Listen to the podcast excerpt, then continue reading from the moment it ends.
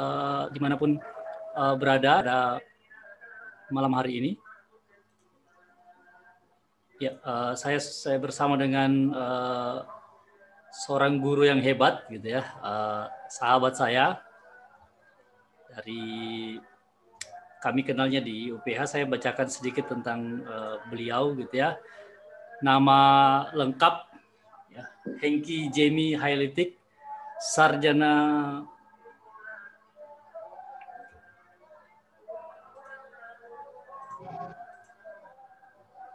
sarjana sosial, kemudian uh, magister pendidikan jadi Hengki Jamie Hailitik Esos MPD, kelahiran Kupang 12 Oktober 1979, lulusan dari Universitas Cendana pada tahun 2003, kemudian lulusan uh, S2 dari Universitas Pelita Harapan, uh, jurusan Teknologi Pendidikan pada tahun 2010 jabatan sekarang adalah eh, PNS pada Badan Pengembangan Sumber Daya Manusia uh, daerah Provinsi Nusa Tenggara Timur. Yang kedua adalah uh, Kepala Sekolah Auksan Education Center mulai dari tahun 2009 sampai sekarang.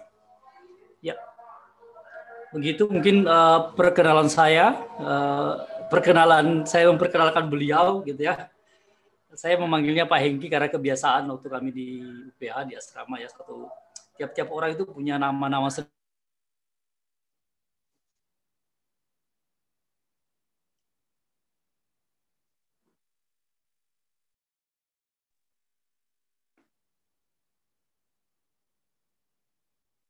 sendiri-sendiri gitu ya. Uh, Pak Hengki kami panggilnya Pak Hengki gitu ya. Apa kabar Pak Hengki? Halo? Yo, halo. Halo. Ya, bagaimana kabar Pak Engki? Hey, Bro Ismail, apa kabar? Baik, baik. Bertemu lagi kita ya. Halo. Ini pertemuan. Ya, suara saya kedengaran ya. jelas? Oke, baik. Uh, Sangat jelas. Oke. Jadi kan uh, kita kita ngobrol gitu ya Pak Engki ya, karena kan kita uh, ini gini ada kadang-kadang ada yang bertanya gitu ya kepada saya gitu ya. Kalau sudah ya. jadi guru gitu ya, masih hmm. masih belajar enggak gitu ya, gitu ya. Ya sebenarnya kalau kalau kita pribadi ya, merasa bahwa itu adalah pertanyaan konyol gitu ya. Maksudnya kalau kita guru, kita udah jalani guru itu kayak seperti ngapain sih orang bertanya seperti itu gitu. Tapi jadi mungkin hal-hal yang uh, orang uh, apa ya uh,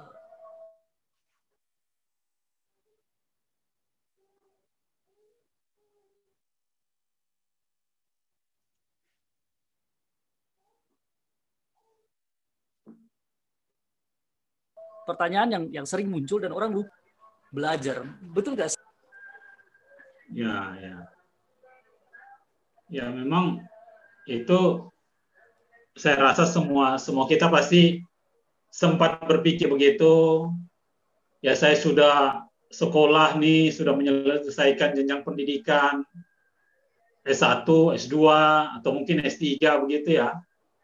Lalu saya mengajar masih perlukah saya belajar gitu ya.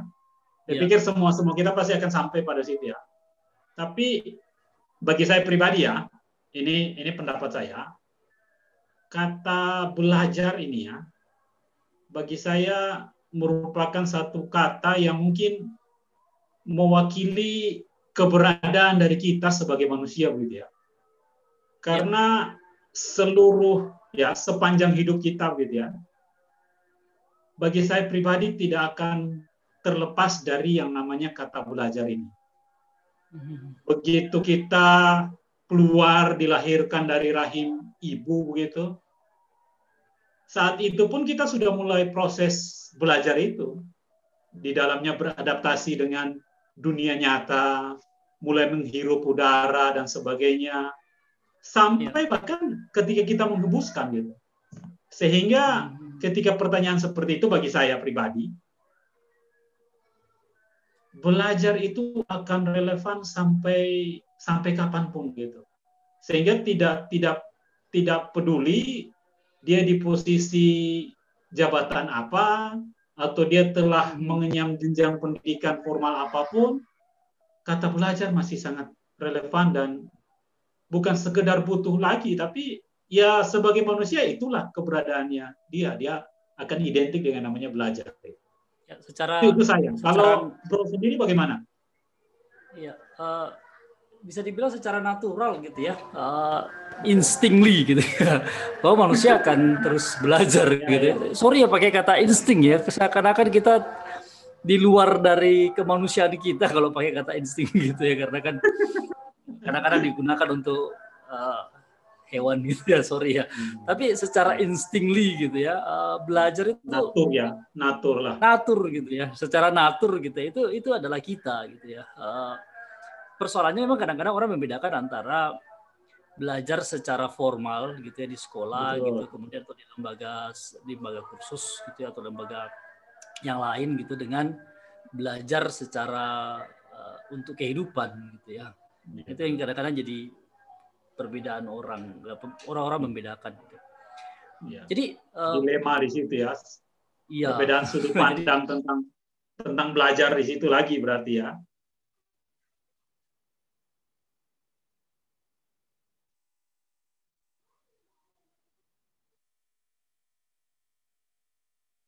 Jadi sekolah gitu kenapa harus belajar lagi gitu padahal dia tidak sadar bahwa waktu dia sedang ya Pak Heki ya, sorry ya. suara saya kedengeran ya ya jadi pada lanjut lanjut lanjut ya pada saat saya menghasilkan maksudnya pada saat dia menghasilkan uang gitu bekerja untuk menghasilkan uang dia sebenarnya dalam proses belajar juga gitu ya masih masih masuk dalam proses itu gitu. ya. Jadi, Jadi uh, itu yang pertanyaan itu yang saya, saya gitu ya. Hmm, hmm. Ya lanjut Pak Engki dulu gak apa-apa. Ya, jadi itu yang uh, saya bilang tadi bahwa memang belajar itu ya identik dengan kita sebagai sebagai manusia begitu. Ketika kita berbicara hmm. tentang tentang uh, esensi saya sebagai manusia, maka saya tidak bisa berhenti dari yang namanya belajar. Gitu dan bahkan kalau bisa dikatakan itu menjadi pembeda. Tadi uh, Bro Ismail sempat sempat menyampaikan tentang tentang insting gitu ya. Bagi saya mungkin itu menjadi menjadi pembeda begitu sehingga ketika perubahan apa pun kita sebagai manusia diberi kemampuan untuk melakukan adaptasi, melakukan proses pembelajaran untuk keberlangsungan hidup kita begitu. Oke. Okay. Oke. Okay? Jadi uh, adaptasi itu salah satu dari bagian belajar gitu ya Pak Hingki ya betul ya. Okay. Uh, eh, kalau begitu pertanyaan saya gini, ini menjadi satu keharusan, gitu ya. Jadi karena kan tidak bisa dilepaskan dari kita. Jadi apakah sekedar jadi sebuah keseharusan atau um, atau ada dorongan dari kesadaran diri gitu di situ? Ya kembali ke yang tadi ya saya mungkin mulai dari dari pendapat pertama begini. Kalau ketika kita menyadari bahwa kita adalah sebuah seorang manusia begitu yang diciptakan Tuhan gitu, sehingga kita dalam dalam setiap fase ya atau lifespan-nya hidup kita gitu ya. Kita ini kan tidak yeah. statis. Manusia ini kan tidak pernah statis di satu fase gitu ya. Kita akan akan akan uh, melewati setiap tahap demi setiap tahap gitu ya. Nah, di setiap fase, di setiap tahapan itu, mau tidak mau, kita pasti akan masuk kepada suatu kondisi yang baru. Karena kita masuk dalam suatu kondisi yang baru, ya maka dari itu, proses belajar itu akan terjadi. Sehingga bagi saya, pertanyaan Bro Ismail tadi, apakah itu sekedar sebuah naluri begitu ya? Lebih dari itu bagi ya. saya harus menjadi sebuah kesadaran sebagai kesadaran diri begitu. Karena belajar juga berbicara menyangkut penemuan jati diri begitu. Ketika saya belajar, hmm. saya akan menemukan siapa saya begitu.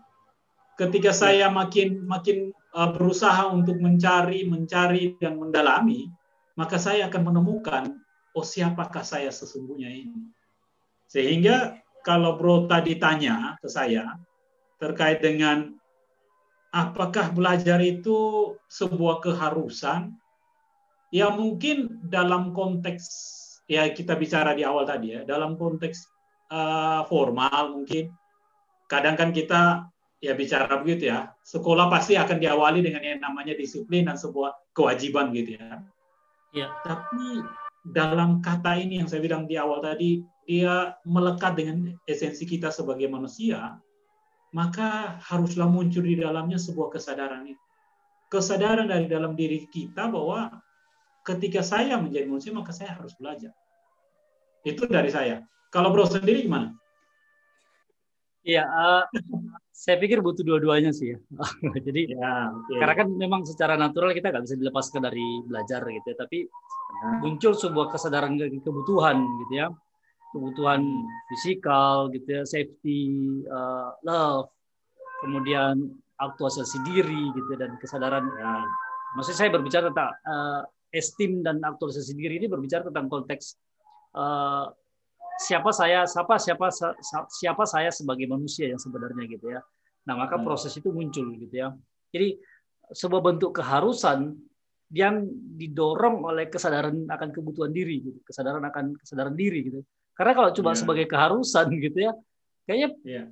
uh, akan berujung kepada keegoisan gitu ya. Uh, saya akan ya sebuah beban kemudian saya akan mementingkan diri gitu tidak beralih kepada eh, kepada kebutuhan ya selain kebutuhan diri maka saya akan berbicara tentang kebutuhan manusia secara umum dan kebutuhan ciptaan yang lain gitu ya. Jadi uh, jadi uh, konsep uh, konsep belajar nantinya menjadi konsep individual survival gitu ya individual ketah apa survival itu uh, keberlangsungan hidup ya secara individual. Kemudian uh, yang berikutnya adalah pembangunan masyarakat. Ya, jadi konsep ini yang jadi jadinya jadinya harus muncul gitu ya. Dia kalau sebagai keharusan aja maka dia akan cuma sampai di insting tadi ya. Saya selalu pakai natural gitu ya. Individual survival gitu. Hmm. Jadi sekedar untuk bagaimana saya cara bertahan hidup. Jadi kayak kita kayak baby gitu ya, bagaimana saya uh, harus makan dan segala macam. Ya, kita kira-kira begitulah. Oke, okay, okay. Saya ada di bagian kedua-duanya. Jadi kesadaran diri itu bagian dari peningkatan dari keharusan gitu. Kira-kira begitu. ya ketika kita bicara bicara pandangan ya ya ya tadi kan di awal kita bilang pasti ada ada sudut pandang perspektif yang berbeda gitu ya. Tapi ya. dalam konteks saya ya saya menempatkan seperti itu karena ketika seseorang menyadari dirinya, keberadaan dirinya, maka dia akan menjadikan sebuah proses belajar itu ya sebagai bentuk ya aktualisasi dirinya dia seperti ya. dalam dalam tahapan itu. Tapi tentu yang tadi disampaikan Bo Ismail memang itu sudut-sudut pandang ketika kita melihat dari perspektif yang ini. Oke? Okay? Ya. jadi jadi uh, jadi apa begini kira-kira ya kalau misalnya hmm. apakah kita belajar ini harus dalam hmm. institusi formal gitu atau ya. setidaknya merujuk kepada institusi pendidikan formal atau kok saya harus uh, saya bisa pakai kedua saya bisa ambil salah satunya gitu jadi kan kadang-kadang orang tanya gitu ya mungkin nggak tanya sih mungkin ini tema-tema umum ya. ya, ya penting nggak kuliah gitu ya atau harus nggak saya kuliah itu kan kuliah itu kan merujuk kepada institusi formal. Ya. atau paling enggak uh, ya merujuk ke sana gitu. Mungkin saya tidak nggak kuliah tapi saya mengambil ilmu yang mirip-mirip dengan kuliahan gitu. Nah apakah hmm. seperti itu atau bagaimana? Ya ya. Ya memang itu ya jadi perdebatan gitu ya. Bisa kita debatkan lah gitu ya. Penting ya uh, institusi formal atau relevan nggak sih uh, institusi formal itu. Tapi bagi saya ya, ketika di depan tadi kita menempatkan belajar itu sebagai melekat ya melekat di dalamnya keberadaan dari sebagai manusia gitu ya maka dia terlepas dari dari sekedar sebuah institusi formal artinya hmm ya institusi formal dibutuhkan gitu ya. Itu merupakan sebuah legacy lah. itu merupakan sebuah legacy terhadap uh, jenjang pendidikan yang kita lewati, yang kita akan uh, lalui dalam setiap tahapan perkembangan kita begitu ya. Artinya memang ini sebuah institusi formal menjadi sesuatu penting untuk kita uh, belajar di dalamnya gitu ya. Tetapi kalau kita bawa di dalam uh, definisi yang tadi di awal kita kita menempatkan konsep belajar itu melekat kepada manusia, maka saya pikir dia lebih dari sebuah institusi formal itu. Sehingga dia tidak hmm. berhenti ketika, oh sudah nih, saya sudah dapatkan sebuah sertifikat. Karena hmm. bagaimanapun di, di lingkup uh, pendidikan formal, institusi formal, legasi terakhir kan pada sebuah surat gitu. Sebuah yeah, surat yeah. keterangan lulus, sebuah sertifikat, apa pun itu. Ya. Tapi legasinya itu kan tidak serta-merta mendeklar bahwa oh, kompetensi saya akan melekat seperti apa yang tertulis hmm. dalam sertifikat itu. Sehingga hmm. lebih daripada sebuah institusi formal, bagi saya pembelajaran itu merupakan sesuatu kebutuhan yang harus terus didalami melampaui dari sebuah institusi formal, jenjang pendidikan formal yang kita lalui, yang kita belajar di dalamnya. Hmm. Apa ini juga termasuk untuk kalau untuk orang-orang yang misalnya kuliahnya apa terus nanti kerjanya apa gitu kayak sorry ya. ya. Saya kayak ada orang itu, kuliah sastra itu. gitu tapi kerja di bank misalnya. yang, yang ya kenapa nggak kuliah ekonomi aja dulu gitu ya waktu waktu kuliah kenapa nggak lakukan jurusan ekonomi kalau ujung-ujungnya juga nanti masuk di finance misalnya atau di bank atau misalnya uh, dulu kuliahnya pendidikan terus sekarang malah ngurusin bisnis. Jadi kan maksudnya uh, ya itu seperti apa gitu karena kan ini institusi formal yang yang kira-kira hmm. kompetensi diharapkan cukup gitu ya untuk selama dia ada di sana kecuali kalau dia nggak belajar ya maksudnya kalau institusi institusi itu cuma ya sekedar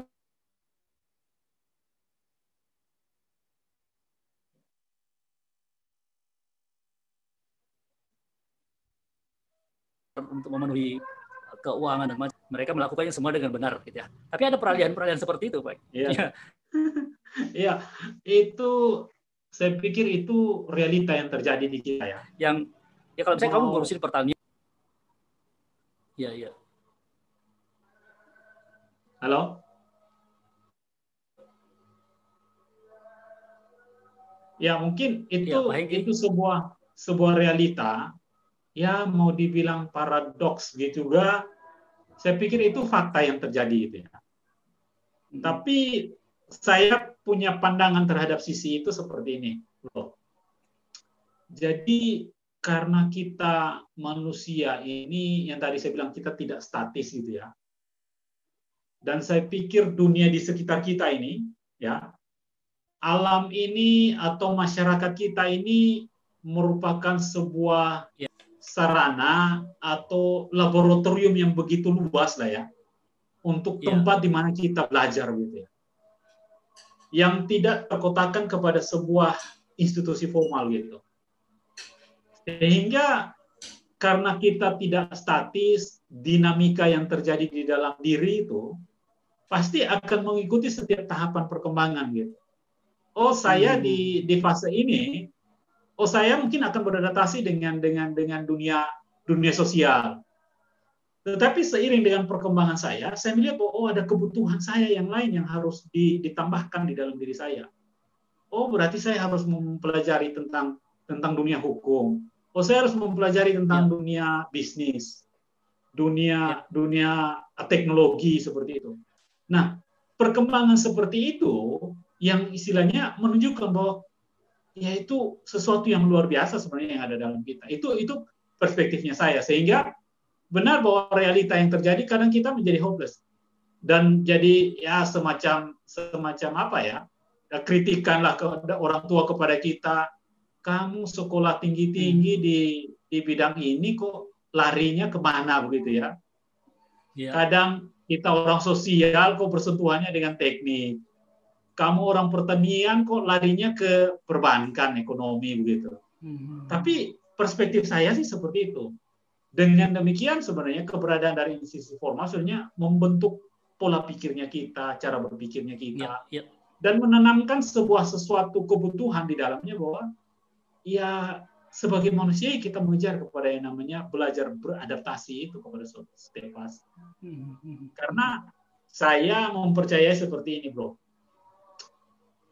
Sepanjang Tuhan mengizinkan kita ada di dunia, gitu ya, kita pasti akan melewati setiap yang namanya fase demi fase, gitu. Setiap anak tangga demi anak tangga, gitu ya dan tidak akan pernah berakhir merujuk kepada kepada kepada topik yang kita diskusikan ini ya. Uh, perjalanan kita ini akan merujuk kepada sebuah goal akhir. Saya meyakini bahwa akan ada goal yang istilahnya Tuhan sudah tempatkan bagi kita gitu ya. Ada goal di depan gitu. Tapi sepanjang perjalanan untuk kita sampai kepada goal itu, kita tidak akan pernah sampai kepada sebuah garis akhir itu sebelum goal akhir daripada yang Tuhan sudah inginkan itu. Sehingga ketika saya misalnya sampai kepada fase itu, saya lebih senang analogi ini kepada sebuah anak tangga. Saya akan mencapai satu fase anak tangga, saya berakhir nih di fase itu. Dan saya bilang, wah saya hmm. selesai. Hmm. Tapi detik di mana saya mencapai fase anak tangga itu dan saya katakan saya selesai, justru saya lagi membuka lembar yang baru untuk sebuah fase anak tangga yang baru lagi. Oke. iya. Jadi saat di mana saya mencapai garis akhir, justru detik yang sama, saat yang sama, saya lagi membuka lembar baru, stick start baru untuk perjalanan lagi. Nah dengan demikian maka yang tadi lagi belajar itu menjadi relevan sekali. Oke. Begitu. Tapi tidak tidak tidak membuang-buang waktu gitu ya Pak. Karena kan proses belajar juga untuk untuk misalnya ya menyesuaikan diri untuk uh, apa bidang. Sorry ini di luar dari skrip ya karena kayak kepikiran nih di, di luar apa namanya kan wasting time eh, bukan wasting time sih ya. Uh, saya percaya dalam kedaulatan Allah Tuhan sudah uh, ada ada pengaturan gitu ya di dalam situ. Tapi uh, apa ya seperti membuang lebih banyak energi dan waktu waktu Okay.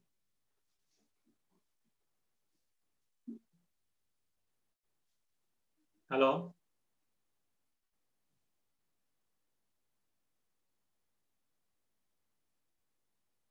Kita baru memulai lagi gitu. Karena jujur sih kan kemudian seperti salah memilih kemudian.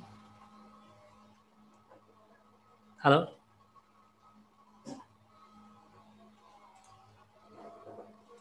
Ya, Pak Eki. Ya, halo, ya. Ya, suara, suara saya masuk? Ya, ya, ya, ya. Ya. Mungkin ya, bisa apakah di yang tadi? Ya, ada uh, sedikit lag tadi. Oke, nanyanya begini gitu. Kalau misalnya kan kalau misalkan ya saya saya dari wasting time tadi ya. Ah, betul betul. Bagaimana proses itu? Atau ya ya sudahlah gitu ya. Karena itu adalah bagian dari proses gitu. Betul, betul. Ya, uh, saya pribadi yang tadi ya perspektif kayak tadi. Uh, pengalaman pribadi pun saya ini berpindah-pindah tempat ini juga sudah berapa kali ya, sekitar ya empat lima kali ya. Di tahap pertama dengan idealismenya, oh saya dari lulusan sarjana sosial di bidang uh, bisnis, administrasi bisnis gitu, oh pengenlah buka usaha.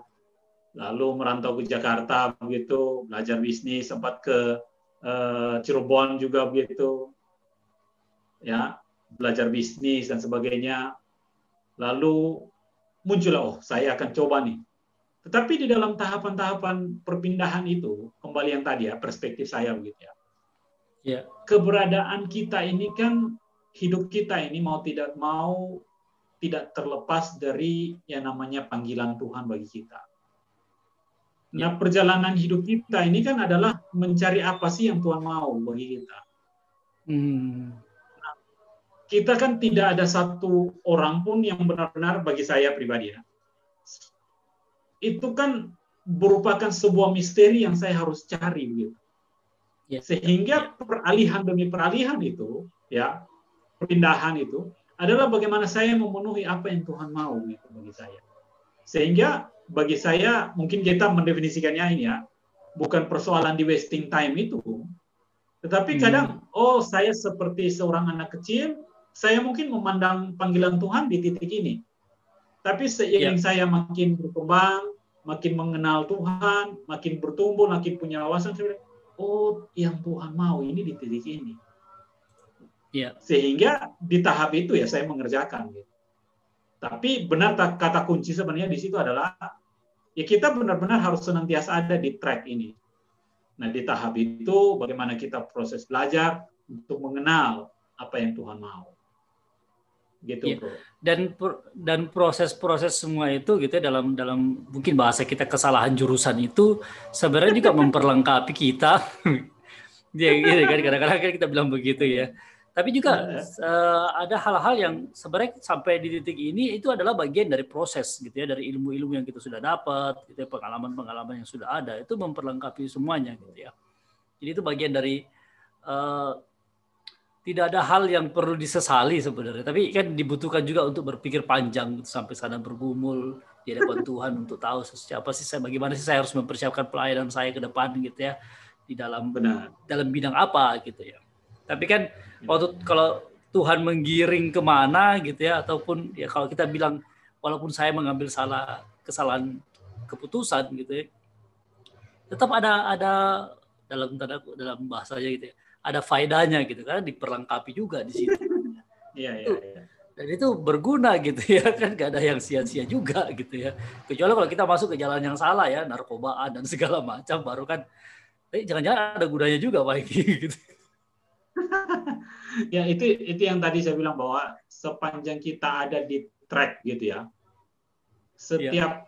track istilahnya kalau kita bicara jalan hidup kita bagi saya saya definisikan ini sebuah lintasan gitu ya sebuah lintasan ya. ini kan kadang dalam setiap perjalanan oh saya ketemu ada A misalnya oh ada belajar tentang kehidupan ada belajar tentang menggambar, mewarnai dan sebagainya. Ketika saya makin melangkah lagi di step berikut, ada pelajaran berikut lagi. Nah, semua fase itu saya setuju yang tadi di, disampaikan ya, pasti akan ada manfaat ke depan. Karena hmm. Tuhan pasti akan menggiring kita di situ. Yang menjadi catatan atau menjadi persoalan sering kali adalah kita terkadang gagal untuk memahami apa yang Tuhan mau itu, sehingga membuat kita terlempar dari lintasan itu. Sehingga seolah-olah kita berpikir bahwa oh, sudah, kita sudah sudah kehilangan ini. Padahal sebenarnya ini ada setiap fase-fase yang Tuhan mau untuk kita, untuk sampai kepada puncak dari panggilan itu. Iya.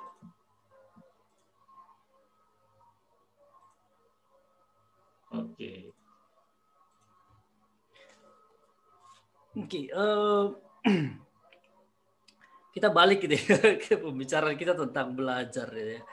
Ada teori yang bilang bahwa belajar itu uh, menuju kepada perubahan. Jadi uh, ujungnya adalah begini kira-kira begini. Jadi belajar itu berproses yang uh, akhirnya menjadi uh, bahasa gitu penerapan fungsional di dalam hidupnya. Jadi uh, tidak berdiri secara kira-kira begini deh. Uh, jadi prosesnya itu nantinya adalah uh, waktu dia belajar ya perubahan-perubahan yang terjadi adalah yang paling pertama itu adalah uh, ada pertambahan pengetahuan atau jumlah pengetahuan gitu ya. Kemudian ada perubahan behavior, perubahan ya. sikap gitu ya. Kemudian ada perubahan uh, skill gitu, perubahan keterampilan. Jadi dari dari pengetahuan kemudian sikap dan behavior ya uh, skill kemudian uh, yang terakhir itu adalah uh, perubahan penyesuaian diri nah menurut Pak Hengki apakah ini berjalan sesuai dengan urutan ini atau bisa tertukar gitu ya? Ya ya. Ya. Kembali ke yang tadi ya bahwa memang belajar ini karena kita bicara tentang penemuan tadi, lalu bagaimana di dalam ketika kita menemukan uh, identitas kita, kita memenuhi uh, uh, apa yang Tuhan mau gitu ya. Tentu yeah. benar bahwa akhir dari sebuah fase pembelajaran itu adalah terjadilah terjadi yang namanya perubahan. Saya pikir itu kita tidak bisa mementahkan. Saya sangat okay. setuju. Ya namanya proses belajar, ya, ya namanya dikatakan saya belajar, maka indikator yang menunjukkan saya belajar itu adalah terjadinya perubahan. Yeah. Ya. Nah, perubahan ini kalau saya pribadi bagi saya kita tidak bisa mengkotak-kotakan atau kita tidak bisa menseparate-nya dia, ya. Masa membagi-bagikan, oh ini ranah, ini ranah istilahnya perubahan pada tahapan kognitifnya, pada tahapan uh, behaviornya, pada tahapan skillnya dan sebagainya. Tapi kita benar-benar harus lihat menjadi sebuah satu kesatuan.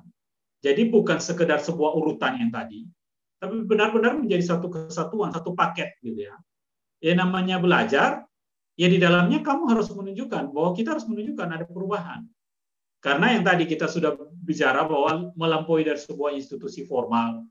Ya namanya di dalam institusi formal kan pasti kita akan melihat proses belajar kepada indikator-indikator itu. Nah, tapi ketika kita bicara kepada proses belajar di luar melampaui daripada sebuah institusi formal, maka perubahan kepada di dalam diri kita pun harus ditunjukkan dan dirasakan oleh orang di sekitar kita. Ya kan? Orang di sekitar ya. kita paling tidak orang yang paling dekat dengan kita ya, itu menjadi penting untuk untuk mereka merasakan dan mereka mengetahui bahwa oh ini setiap fase yang proses dilalui oleh kita, setiap proses gitu. Iya. Itu itu dari saya. Ya, ngomong ngomong-ngomong masalah fase gitu ya Pak Egi, karena kan kita tahu eh, kita eh, tahu ada ada fase-fase perkembangan gitu ya. Dan di dalam setiap fase perkembangan itu ada tugas perkembangan yang yang yang yang menjadi tujuan dari apa sih namanya? Jadi tahapan perkembangan manusia gitu. Ya, penting nggak ya? Saya, ya penting nggak kira-kira saya tahu uh, tahapan-tahapan perkembangan seperti apa saya ini. Misalnya kalau kita ngambil uh, teorinya siapa gitu ya, misalnya yang bicara tentang uh, untuk umur segini, misalnya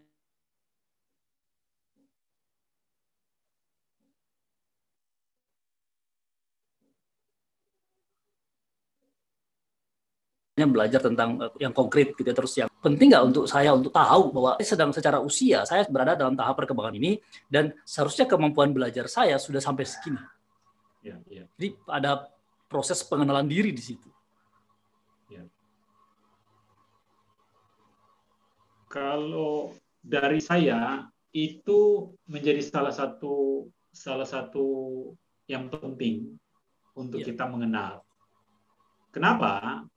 Karena ketika kita menyadari ya fase perkembangan dari kita kembali ya tadi ya dinamika kita memilih jurusan, dinamika kita memilih memilih uh, apa yang cocok gitu ya. Itu kan sangat tergantung kepada bagaimana pengenalan pada pada fase kita. Sehingga mengenal diri saya ada di tahap perkembangan yang mana bagi saya menjadi penting menjadi menjadi sesuatu yang yang yang utama begitu ya. Bisa dikatakan seperti itu. Kenapa? Saya sering membangun seperti ini. Ketika saya memiliki pemahaman yang benar kepada sesuatu gitu ya tentu akan menghasilkan pilihan-pilihan akan menghasilkan tindakan-tindakan yang benar gitu.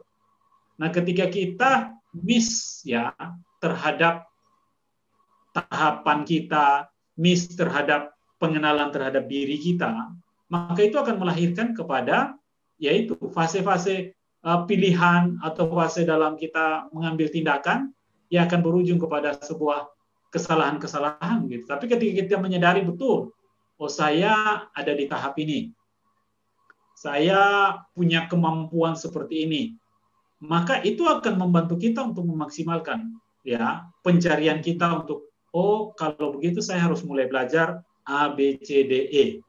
Ya itu sangat membantu sekali. Gitu.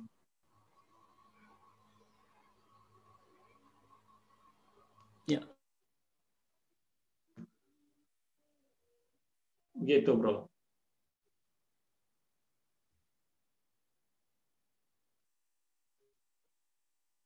Halo.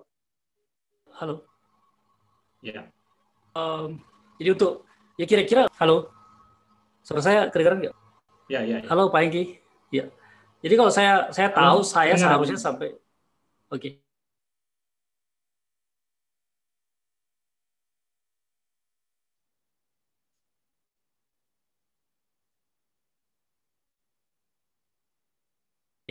Kalau saya tahu saya seharusnya sampai di perkembangan usia saya berarti cukup nih.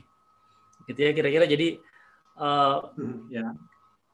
pentingnya saya tahu saya tahu diri gitu ya. Saya saya kenal diri gitu ya. Ini juga berkaitan ya, ya benar ya Pak Egi ya. Maksudnya eh, ini pendapat saya berka- berkenaan juga dengan metode belajar yang saya akhirnya gunakan untuk saya belajar gitu ya da- dari konsep pengenalan diri atau bagaimana? Betul, betul. Jadi itu tidak bisa terlepas. Jadi tadi pertama ketika kita menyadari diri tahapan perkembangan gitu ya. Tentu kita akan merujuk kepada kepada tahapan oh konsepsi apa yang harus masuk kepada saya gitu. Apa yang saya butuhkan Ya. untuk belajar. Ketika masuk kepada apa yang saya butuh, maka saya mulai mencari oh metode yang tepat bagi saya ini seperti apa gaya belajarnya saya ini seperti apa. Dan itu kembali lagi begitu. Kita bisa kita lepaskan dari yang namanya tahap tahapan perkembangan tadi, fase perkembangan begitu. Sebagai ibaratnya begini, sebagai anak SD tentu konten yang saya butuhkan seperti apa. Gaya belajarnya saya seperti apa. Begitu saya sudah masuk kepada fase melewati tahapan itu, tentu kan tuntutan, tentunya kebutuhan itu juga meningkat. Sehingga Iya, iya. tentu akan berujung juga kepada apa yang saya butuhkan, pendekatan di fase itu, gaya belajarnya seperti apa juga juga akan sangat ditentukan. Jadi memang kata kuncinya kembali lagi ke tadi bahwa memahami tahapan perkembangan itu menjadi menjadi sesuatu yang penting untuk kita uh, mendalami sebuah proses belajar yang jauh lebih efektif lagi. Iya. Gitu, bro. Kalau kalau Pak Hengki sendiri metode belajar apa yang paling cocok dengan Pak Hengki? Iya, saya dalam pengenalan diri saya ya, saya ini tipe orang yang pertama itu audio, ya. Karena saya orang audio, pasti saya sangat senang untuk mendengar. Itu yang pertama. Sehingga ketika saya senang untuk mendengar, tentu referensinya belajar saya pasti saya akan akan akan mencari yang seperti itu. Ya. Iya, iya, iya. mencari referensi bahan ya apakah melalui melalui kalau sekarang zamannya webinar gitu ya itu menjadi Iya. menjadi kebutuhan. Lalu dari tahapan audio itu dominannya adalah seperti itu.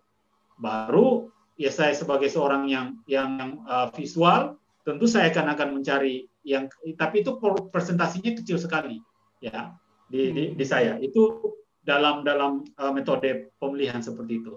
Lalu yang kedua di dalam uh, memahami diri saya gitu ya. Saya ini tipe orang ya atau karakter orang yang punya dominan atau kuatnya di introspeksi saya, self introspeksi gitu ya. Ya, kecerdasan intrapersonal lah gitu ya. Sehingga ketika saya memahami di situ, ya saya akan mengembangkan diri saya mencari referensi-referensi untuk mendalami di tingkat kecerdasan yang seperti itu. Sehingga ketika saya memahami, menyadari, tentu itu kembali lagi bahwa bagian dari dari panggilan yang Tuhan uh, percayakan gitu. Tentu ya saya memaksimalkan di di, di, di tahapan itu. itu. Berapa lama sampai ya sorry Ya, berapa ya. lama sampai uh, betul-betul bisa paham bahwa saya, uh, saya itu orangnya seperti audio gitu ya maksud saya audio berapa lama Pak Hinggi butuh untuk uh, mencoba pasti kan dulu coba-coba juga kan maksudnya saya belajar begini oh kayaknya nggak bisa gitu. Maksudnya nggak efektif bisa tapi nggak ya nggak seefektif. Misalnya audio gitu ya. Berapa lama sampai umur kira-kira umur berapa lah dapat? Iya, saya pikir uh, pemahaman itu tuh kan ya di waktu saya SD, SMP, SMA dulu ya. Iya. Kalau mau jujur ya, saya tidak mendapatkan referensi seperti itu. Oh, gaya belajarnya seperti ini, begitu ya. Hmm. Oh, saya ini karakteristiknya seperti itu.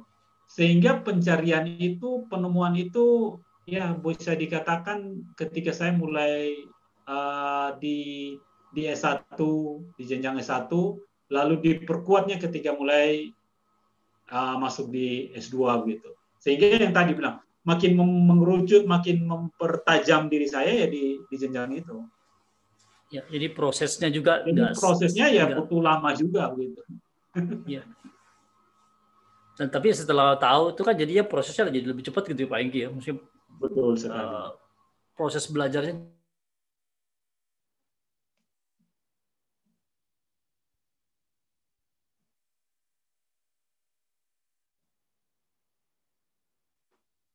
jadi lebih lebih terlihat gampang ya kadang-kadang sampai di, di jenjang di, di tahapan begitu kayak stabil kayak internet saya iya iya Iya. Oke. Okay. Jadi memang memang benar seperti itu. Jadi ketika kita menyadari lebih cepat atau uh, tahapan kita, ya gaya belajar kita tentu akan menemukan kepada sebuah proses belajar yang efektif bagi kita itu akan mempercepat semakin uh, mempertajam bagi bagi saya mungkin makin hmm. mempertajam apa yang yang kita mau capai.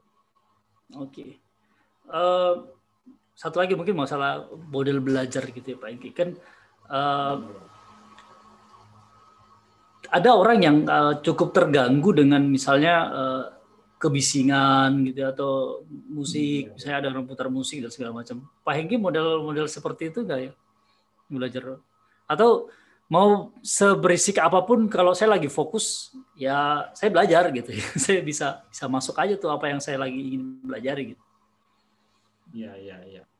Kalau saya menemukan diri saya, mungkin yang tadi ya penemuan situ ya, karena lebih kepada sebuah uh, audio dan sebagainya, ya.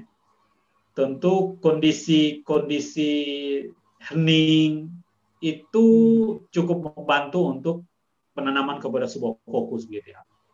ya. Tapi pada dasarnya karena diimbangi juga dengan dengan istilahnya interpersonal gitu ya maka saya pikir eh, bagi-bagi saya sebenarnya saya menemukan di kondisi suasana yang bising pun ya saya bisa bisa bisa belajar gitu tapi tentu suasana suasana keheningan itu jauh lebih, lebih efektif bagus. untuk saya lebih fokus gitu itu itu saya iya.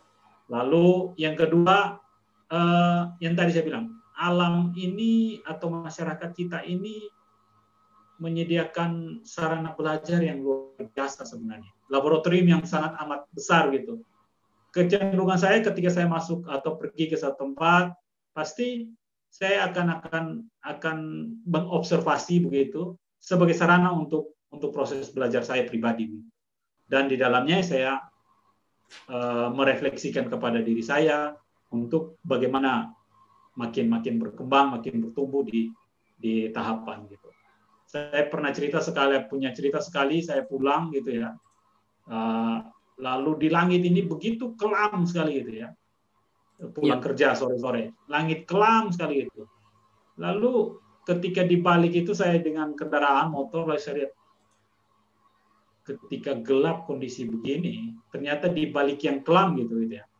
Ternyata ada matahari itu titiknya itu begitu begitu kelihatan walaupun mungkin cuma setitik gitu ya lubangnya kecil gitu ya.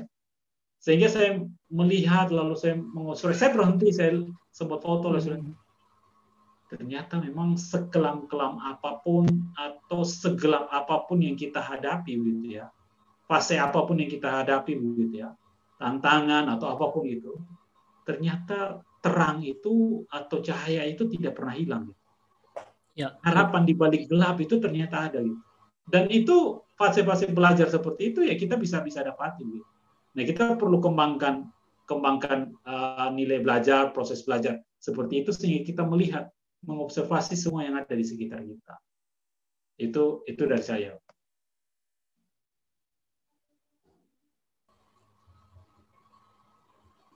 Jadi bisa dilatih juga di belajarnya saya gitu. Misalnya materi belajar tiap-tiap. Bagaimana? Kalau bro bagaimana?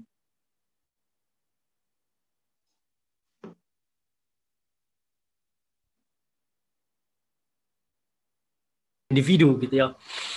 kalau okay, saya nggak nggak coba. Saya percaya bahwa tidak satu orang itu tidak tidak single ya, nggak single metode ya, nggak satu satu metode aja gitu ya. Benar, benar. Uh, mungkin benar. mungkin saya audio dan uh, visualnya itu mungkin hampir imbang lah gitu ya. ya, ya. Um, jadi lebih dua-duanya membantu sih. Ya. Jadi kalau cuma lihat video aja gitu ya, kayaknya agak membingungkan tanpa ya ya apa ya harus harus berimbang lah bagi kalau saya gitu ya lebih lebih lebih gitu lebih 50-50 lah. Dan saya berlatih diri gitu loh untuk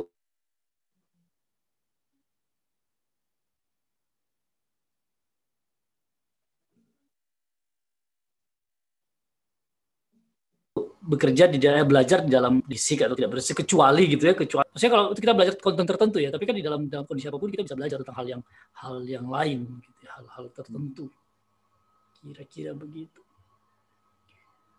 Oke. Nah uh, mungkin yang pertanyaan berikutnya dari saya Pak Engki mungkin adalah uh, seberapa penting ya independensi pribadi dalam proses belajar? Jadi kan selama ini kan kita dituntun oleh orang gitu terlebih apalagi uh, orang-orang yang sangat meng, dalam tanda kutip mendewakan institusi formal gitu ya kan kan uh, guru yang memberikan materi dan segala macam gitu ya atau uh, sekolah yang menyediakan kurikulum dan segala semuanya. Nah, di dalam di dalam perkembangan manusia gitu ya dalam dalam proses belajar kita gitu ya seberapa penting independensi itu kemandirian pribadi ya, kemandirian ya kemandirian untuk belajar gitu ya. memilih bahan kemudian memilih metode terus memilih memilih eh, kepada siapa saya harus belajar seberapa signifikan itu? Oke. Saya dulu pernah ada satu ya semacam quotes atau ini yang uh, mentor saya. Dia bilang gini ketika seseorang belum bisa mendisiplinkan diri ya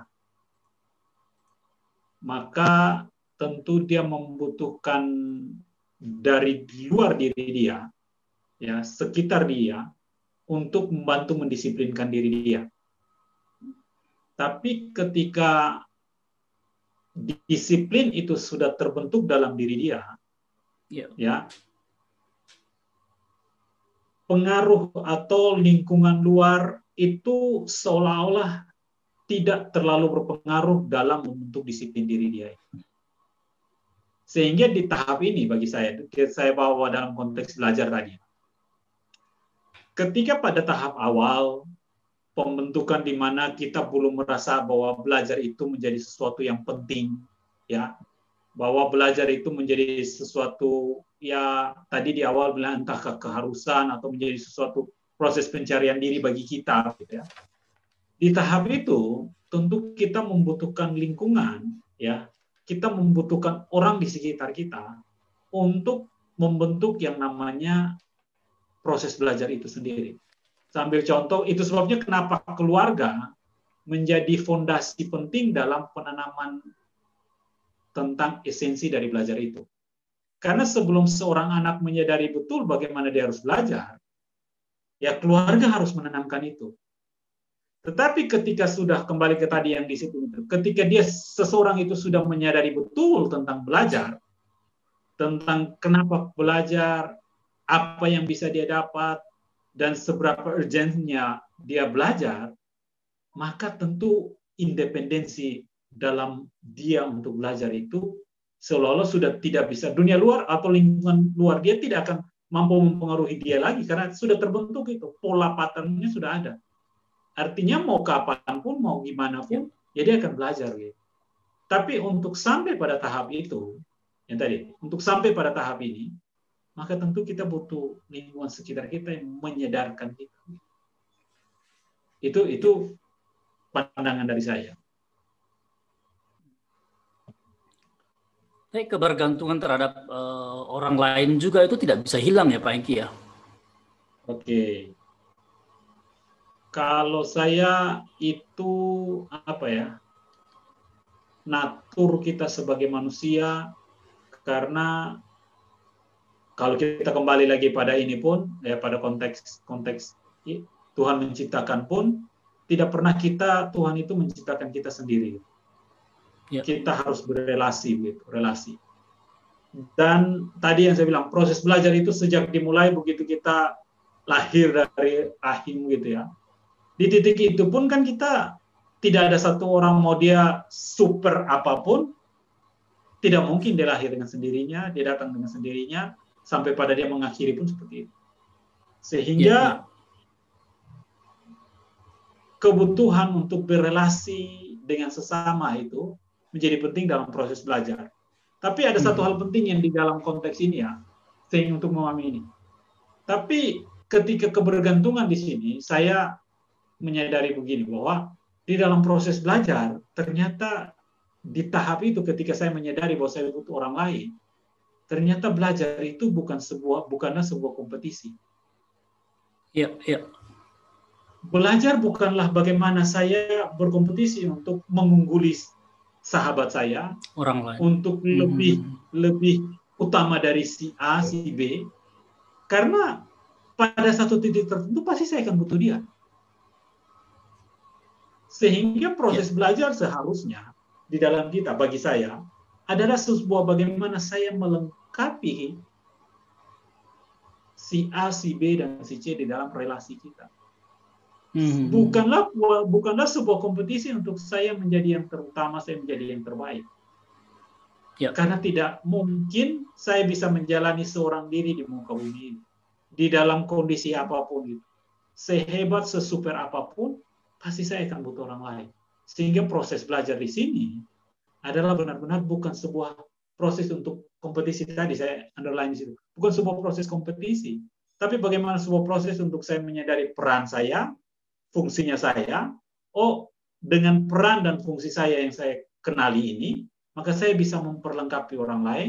Oh, saya bisa menambahkan ini di masyarakat, di keluarga saya sebagai bagian dari satu Tuhan ini. Itu itu ya. pandangan dari saya. Ya, kita berbicara tentang uh, pentingnya belajar gitu ya. Secara secara natur bahwa itu melekat di dalam kita seperti yang Pak Hingga bilang, bilang tadi. Tapi uh, berarti kan kalau secara natural saya tadi bilang bahwa ada individual survival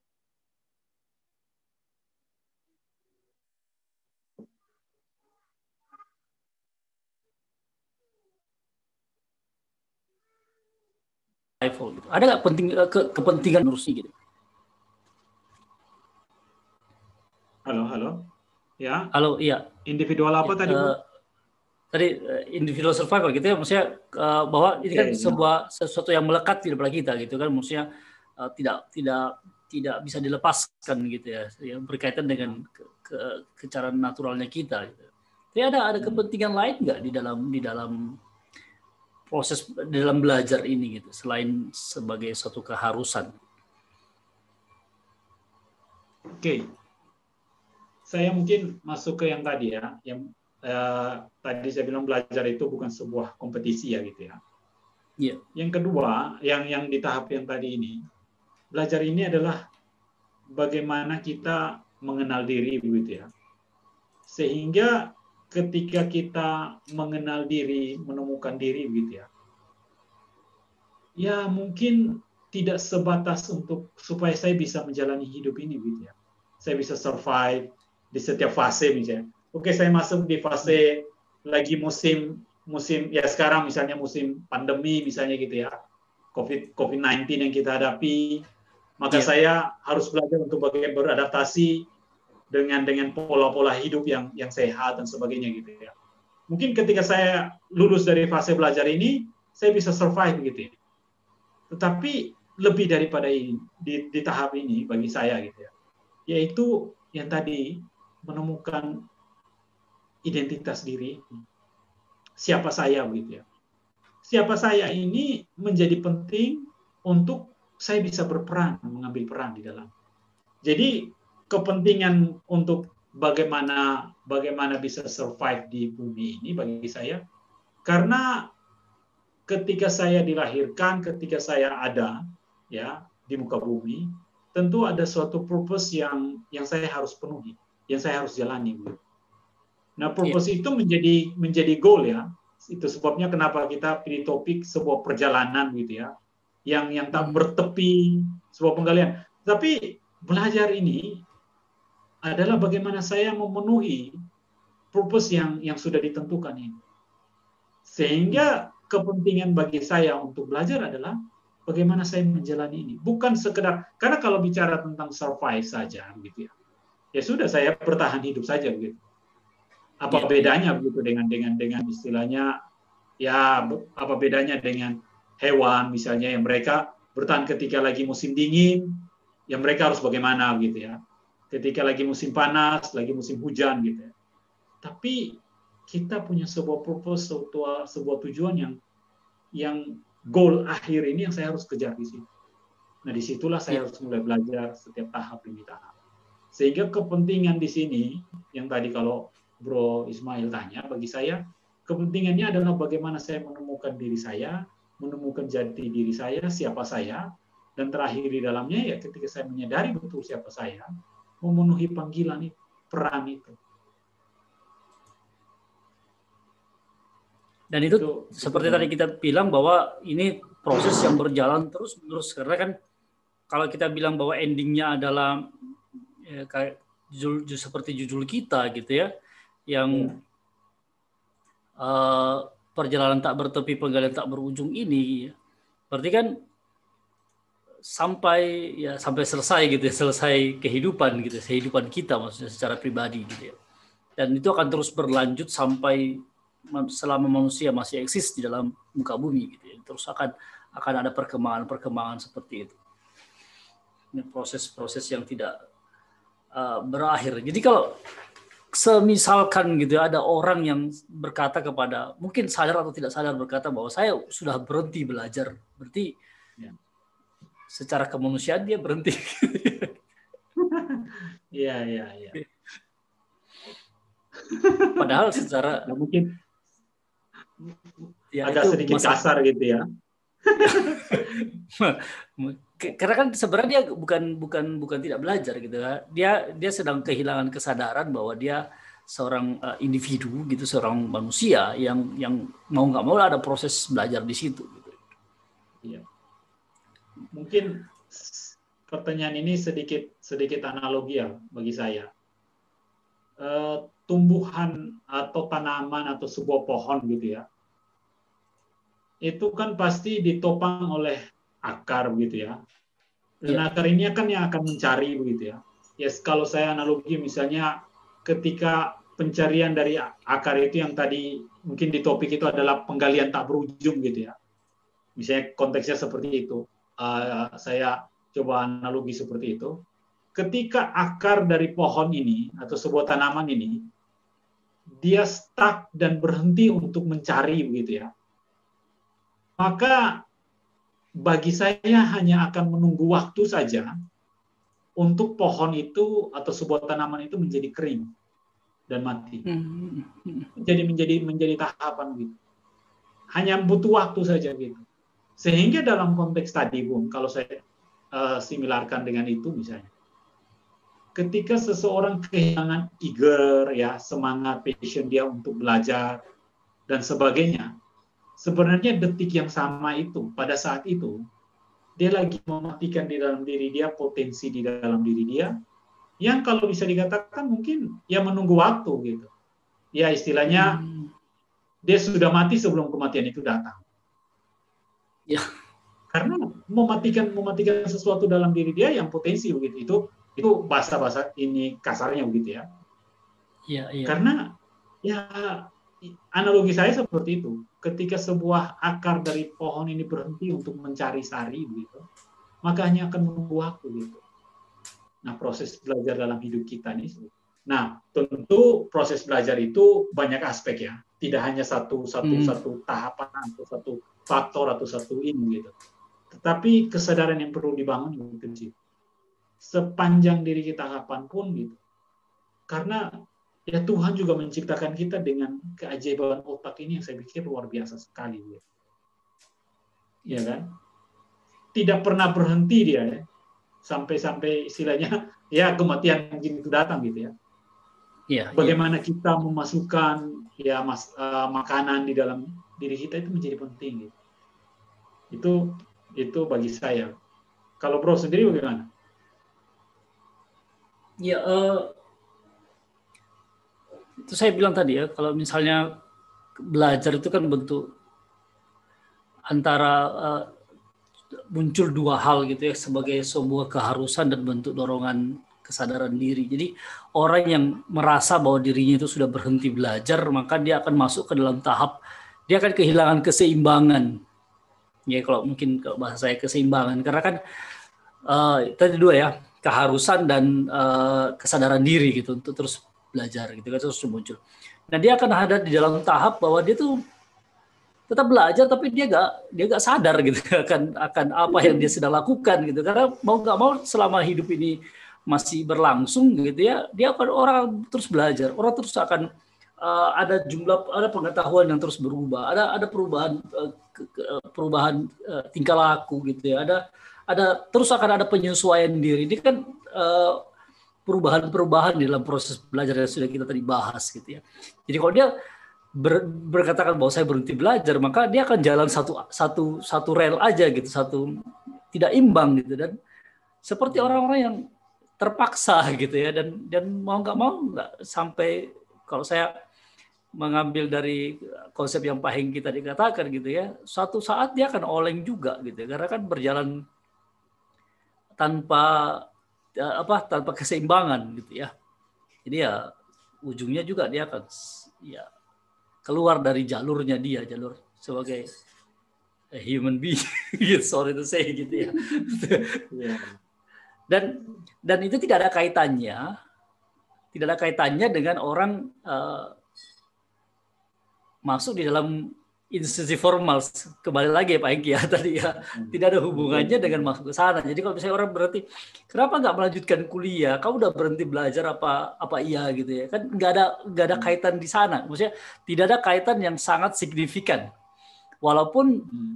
masuk dalam kuliah juga itu maksudnya melanjutkan kuliah ambil kalau misalnya kayak dalam tahapannya Pak Hengki gitu ya ambil doktoral dan segala macam uh, ya itu menjadi satu bagian gitu ya dalam proses belajar. Tapi tidak ada kaitan yang maksudnya kalau tidak mau ngambil S3 berarti saya udah berhenti belajar. Enggak juga gitu ya tapi ya ya kira-kira begitulah kalau di saya gitu. Jadi dia masuk ke dalam sebuah ketidakseimbangan gitu ya. Hilang hilang balancingnya dia gitu dalam kehidupan. Ya kan memang dari dari tadi dari awal kita memang mendiskusikan atau membahas lebih dari sebuah institusi formal gitu ya. Iya. Jadi lebih dari sebuah jenjang pendidikan gitu ya, jenjang pendidikan formal gitu ya. Tapi ya bagaimana proses belajar itu ya keseharian, daily yang dia dia jalani begitu. Ya, dan itu life, tidak ya. boleh berhenti. Bagi-bagi saya tidak boleh berhenti dan tidak boleh berakhir gitu. Hmm. Sampai benar-benar kita sudah memenuhi gitu ya sebuah ya. perjalanan belajar itu benar-benar tidak boleh kita bertepi, tidak boleh kita berhenti gitu. Hmm. Sebuah penggalian yang benar-benar akan terus gitu. Kita mencari, mencari dan mencari gitu. Dan itu terlepas dari dari sebuah institusi formal gitu. Ya, ini ini pertanyaan saya gitu ya, yang sering saya temukan gitu ya. Uh, ya. Orang bilang saya nggak mau, saya nggak bisa konsep ini gitu ya, karena kapasitas otak saya tidak sampai di sana gitu ya. ya, ya, uh, ya, ya, ya. Bagaimana itu Pak gitu ya? Ya itu itu apa ya? Itu antara dua sisi mungkin ya. Kalau saya, iya iya. Ada tahapan, ada keterbatasan, ya, di mana memang saya tidak tidak tidak tidak punya passion di situ. Kalau saya lebih senang bicara tentang passion ya, bukan yeah, bicara tentang tentang uh, tidak mampu dan sebagainya gitu. Karena ketika seseorang punya niat, ketika seseorang punya passion, gitu ya, bagi saya tidak ada sesuatu yang tidak mungkin untuk dia lakukan. Karena kembali kita ini tadi ya, melalui belajar itu kita bisa dapatkan banyak banyak hal. Ya. Sehingga ketika bicara yang tadi, mungkin saya lebih senang kepada menggunakan istilah ya passion itu. Ya. Saya di dalam keterbatasan saya pasti tidak akan mungkin bisa punya punya kemampuan belajar untuk bagaimana mendesain rumah dan sebagainya ya. atau yeah. punya skill di situ dan sebagainya. Karena memang dunia uh, passionnya saya bukan di situ. Kembali lagi yeah, kepada yeah. sebuah pengenalan identitas, pengenalan, pengenalan jati diri, pengenalan apa yang ini yang Tuhan mau gitu. Sehingga ya. kalau pertanyaan tadi, mungkin saya lebih senang membawa kepada yang namanya passion dan kembali lagi kepada yang Tuhan mau gitu. Karena ya. ketika seseorang tahu, bagi saya tidak ada yang tidak mungkin ketika orang belajar. Pasti bisa. Ya, ya. Yang penting pasti ada niat dan sebagainya pasti bisa. Apalagi hmm. di zaman sekarang ini ya. Di zaman sekarang ini kan kita punya paparan informasi yang sangat mudah dan sangat gampang gitu. Tutorial ya, ya. ini bersebaran begitu banyak sekali gitu. Hmm. Yang dengan mudahnya kita dapatkan gitu ya kan. Mau betul, resource betul. belajar kita ini sangat banyak sekali. Apa hmm. sih yang tidak tidak bisa gitu. Tetapi ya itu kembali ke kembali ke passion, kembali ke tuntutan, kembali ke kebutuhan. Dan ya. yang paling utama tadi ya ke identitas dan pengenalan diri. Oke. Kalau misalnya kita berbicara belajar sebuah konsep konsep ya, konsep pengetahuan gitu ya, konsep pengetahuan ya. dan kita tadi berbicara bahwa pengenalan diri itu penting. Nah, Pak Hengki kan tadi menyebutkan bahwa uh, salah satu kekuatan Pak Hengki adalah intrapersonal, intrapersonal gitu ya. Uh, salah satu bagiannya adalah evaluasi diri, refleksi diri dan self talk. Ya, kalau saya nggak salah sih teorinya begitu gitu ya uh, ada nggak ya kira-kira gitu ya uh, pengaruh dari pengenalan diri saya gitu ya karena saya mengatakan diri saya tentang sesuatu gitu ya misalnya saya saya saya bukan orang matematik misalnya gitu ya dan saya nggak bisa matematika jadinya. Atau saya ini bukan orang sastra misalnya gitu kan. Ya, apa ya contohnya ya kalau saya ya misalnya saya oke saya saya ambil contoh di saya karena saya suka matematika dan sastra jadi saya nggak ngambil itu. Arsitektur misalnya gitu kan saya atau uh, seni lukis lah. Saya benar-benar buta di situ nggak ngerti banyak. Pokoknya nggak tahu lah di mana orang bisa melihat keindahan sebuah lukisan itu saya nggak ngerti gitu ya. Itu bagian yang sangat sulit sampai sekarang. Nah, adakah bagian di mana saya uh, pengenalan diri saya atau uh, atau kemampuan intrapersonal saya yang mempengaruhi pengenalan diri saya yang membuat saya tidak mampu melakukan uh, uh, melakukan proses belajar di dalam konsep sebuah pengetahuan tertentu gitu. Ya kalau contohnya saya ya masalah seni lukis lah misalnya. Kalau seni musik ya masih kira-kira masih bisa lah gitu ya. Masih cukup ya kalau skala 1 sampai 10 ya kira-kira skalanya dua lah gitu ya, enggak nol gitu atau negatif. Tapi kalau seni lukis kan bener-bener ya ya paling bilang oh ya bagus gitu ya uh, oh jelek gitu cuma sampai di situ aja ya kira-kira skalanya 0,5 lah ada nggak pengaruhnya Pak Eki pengenalan diri saya yang dimunculkan dari intra kemampuan intrapersonal saya ya salah satunya adalah self talking self talk oke okay. kayaknya Bro punya kesamaan dengan saya nih dalam hal seni lukis atau saya sampai sekarang ketika disuruh untuk menggambar pasti saya ingat dulu beberapa kali lamar kerja ketika sampai di tahap psikotes gitu ya. ya. Beberapa kali itu akan disuruh untuk menggambar gitu. Dan itu menjadi pergumulan terbesar gitu ya. Karena tidak akan sesu ada sesuatu yang bisa diabstrakkan atau sesuatu yang muncul itu pasti akan luar biasa kacau gitu. Tapi menarik yang menjadi pertanyaan pertanyaan bro ini menjadi menarik. Kalau saya kembali ke tadi ya, bukan pada tahap pengenalan diri, kalau saya lebih senang berbicara itu pada tahap memahami fungsi dan peran. Identik uh, uh, seumpama seperti ini. Kita ini sebagai satu tubuh gitu ya. Ada telinga, ya. ada mata, ada fungsi fungsi-fungsi gitu ya.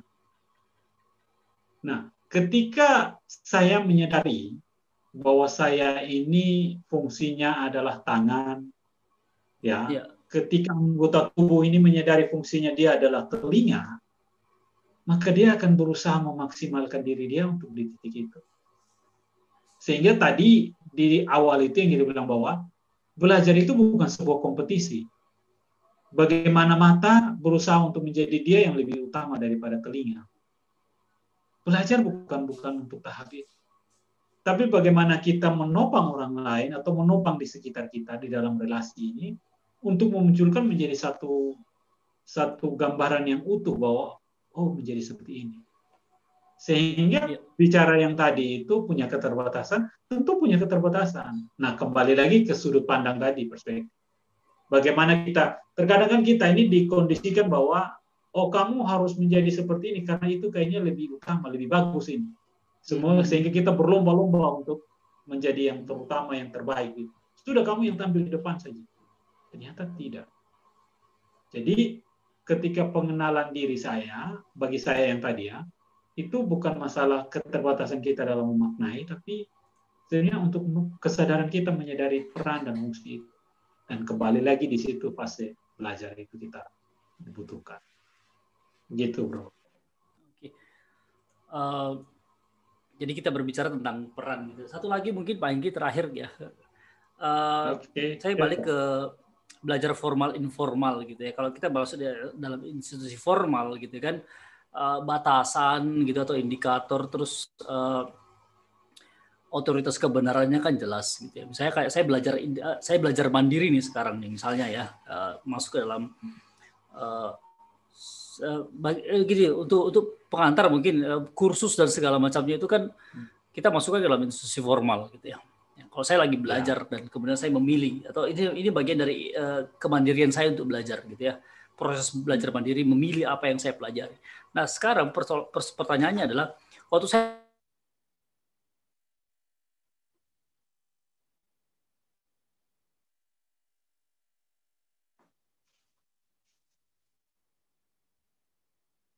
Halo. Saya memilih untuk belajar sendiri gitu ya. Halo. Ya, baik. Ya. Kemudian Sorry, uh, keputus tadi di akhirnya itu. Gimana gimana? Ya. Jadi waktu saya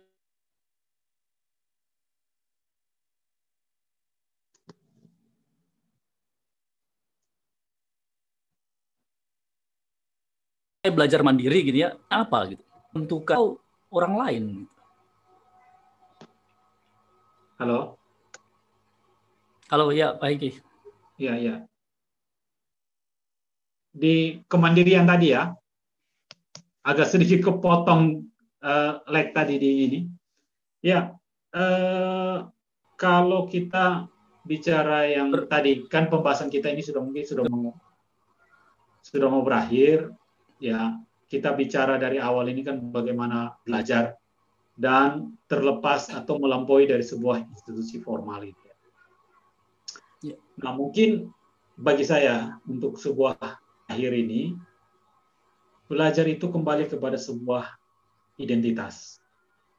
Ya saya dari sudut keyakinan uh, iman gitu ya tidak bisa terlepas dari saya adalah ciptaan Tuhan gitu ya.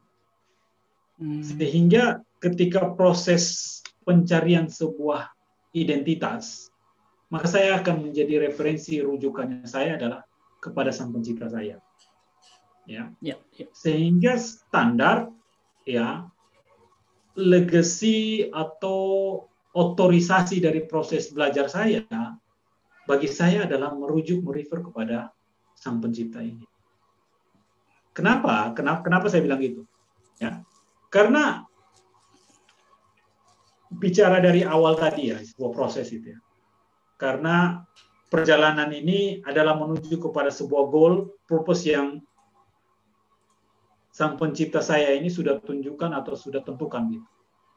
Nah, untuk mencapai ya. tahapan itu, maka saya harus melewati setiap fase belajar, setiap etape-etape yang yang ditentukan bagi saya. Sehingga di dalam memasuki fase-fase ini, tentu institusi formal kan tidak mencakup semuanya gitu. Institusi ya, formal ya. akan punya sebuah batasan tertentu untuk mencapai itu. Nah, di kondisi demikian, maka kembali lagi tadi bahwa proses belajar kemandirian ini menjadi menjadi indikator atau menjadi penentu bagi saya untuk memenuhi itu. Sehingga ketika bro tanya, siapa sih yang yang bisa melegasi ya gitu ya, atau menyatakan bahwa proses belajar dari saya ini sudah berakhir atau sudah selesai dan sebagainya, ya bagi saya tahapan itu akan ditentukan oleh sang pencipta.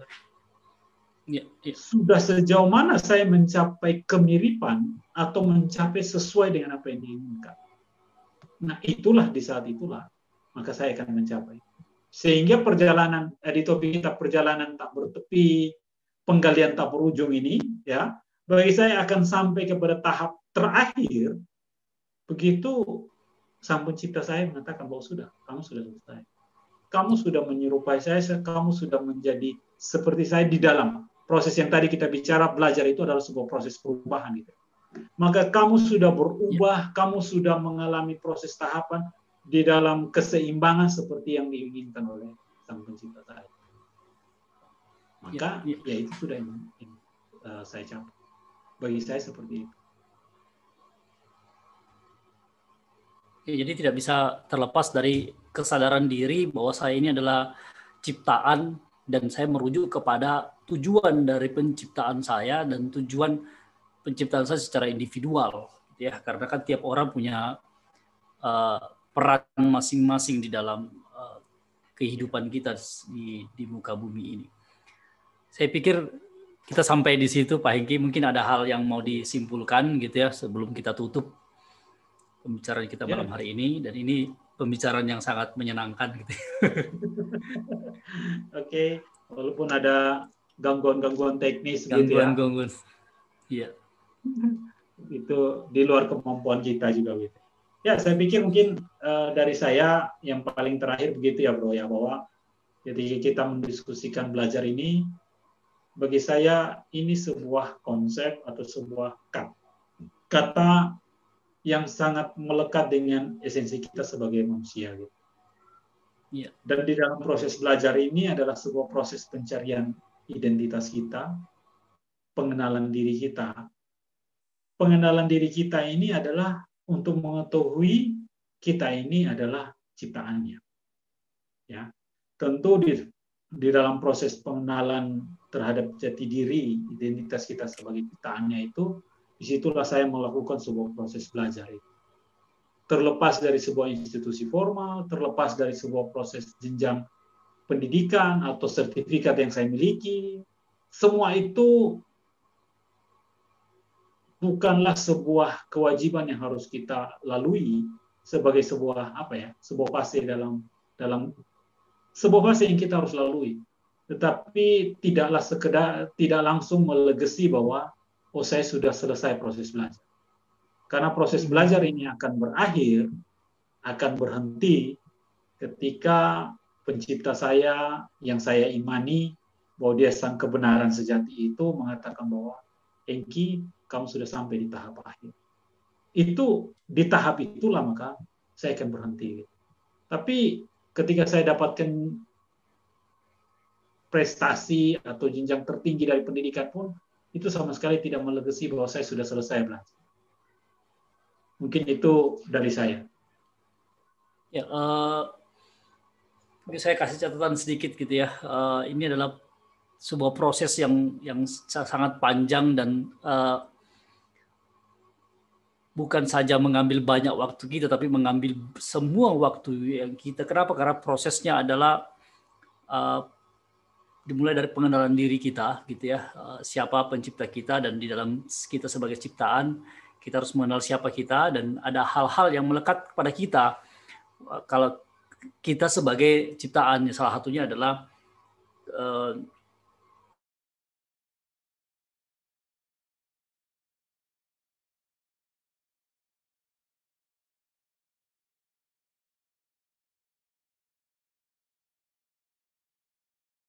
yang kita selalu sebut dari tadi gitu sebuah ya, dan belajar itu adalah sebuah, sebuah dorongan kesadaran diri. Karena kita tujuan gitu tujuan uh, penciptaan kita ya begitu. Kira-kira dan uh, di dalam di dalam proses ini kita terus belajar pengenalan diri pengenalan cara belajar dan kembali lagi bahwa ada hal-hal yang harus kita pelajari tentang tahapan-tahapan perkembangan, metode-metode yang efisien gitu ya. Ada tadi Pak Hengki menyebutkan ada beberapa gitu ya kemampuan belajar audio, visual gitu ya, kemudian intrapersonal dan sebagainya. Itu teori banyak sekali uh, di luar gitu ya silahkan dipelajari gitu. Karena kalau kita berbicara satu jam satu setengah jam itu tidak akan cukup gitu. Ini masih banyak hal-hal yang sebenarnya pengen ditanyain gitu ya tapi kita terbatas waktunya gitu ya. Dan saya terima kasih banget Pak Hengki untuk kesediaannya ya. untuk uh, bersama-sama berbicara gitu ya. Kita akan uh, saya harap ini menjadi pelajaran ya uh, pelajaran buat kita gitu buat saya terutama dan mungkin juga untuk teman-teman yang mendengarkan atau melihat uh, live maupun uh, video ini kita tidak akan uh, take down sebelum uh, beberapa kita akan tetap ada di taruh di YouTube gitu ya supaya sekiranya nanti bisa menjadi sebuah berkat bagi orang lain. Saya masih berharap begitu. Uh, bersyukur banget Tuhan uh, berkati pelayanan Pak Hengki ya kerjaan ya. Uh, makin makin tua kayaknya pekerjaan makin banyak gitu ya dan peran makin banyak gitu ya. Uh, saya akan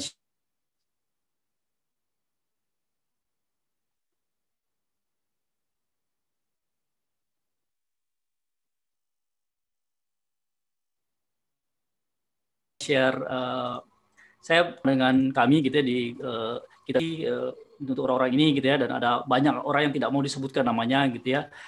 Minggu depan tanggal 4 uh, September kita uh, kita akan kedatangan tamu uh, seorang guru juga gitu ya. Uh, namanya Ibu Ani Puspawardani, founder dan direktur dari Kecelung Kelecung Eco Village di Tabanan Bali. Kita akan berbicara tentang teori and prowess. Kita prowess adalah uh, skill great skill. Jadi di atasnya kecakapan gitu ya, kecakapan yang sangat sudah uh, uh, pro lah gitu ya kira-kira. Nah, kita akan berbicara tentang uh, itu, bagaimana teori dan praktek itu dijalankan. Jadi jangan orang selesai masuk dalam pendidikan formal, kemudian selesai dengan teori yang ada di dalam sana, gitu, tanpa, kemudian masuk ke masyarakat, kemudian tidak bisa mengaplikasikannya. Nah, kita akan berbicara banyak itu karena beliau adalah orang yang menggunakan teori di dalam mengelola desanya. Kira-kira begitu. Terima kasih eh, teman-teman bisa subscribe di channel kita Guru Indonesia untuk tahu uh, uh, siaran-siaran kami selanjutnya atau follow Instagram kami di Kita Guru Indonesia. Terima kasih juga teman-teman juga bisa follow Instagram Pak Hengki di Hengki underscore highlighting ya. Di teman-teman yang follow uh, Instagram kita Guru Indonesia, kami akan uh, tayangkan beberapa quote uh, dari pembicaraan ini dan beberapa pembicaraan-pembicaraan sebelumnya. Terima kasih banyak. Sampai berjumpa lagi di lain kesempatan, khususnya di minggu depan, tanggal 4 September. Terima kasih, Tuhan memberkati. Jangan lift dulu Pak Ingki ya.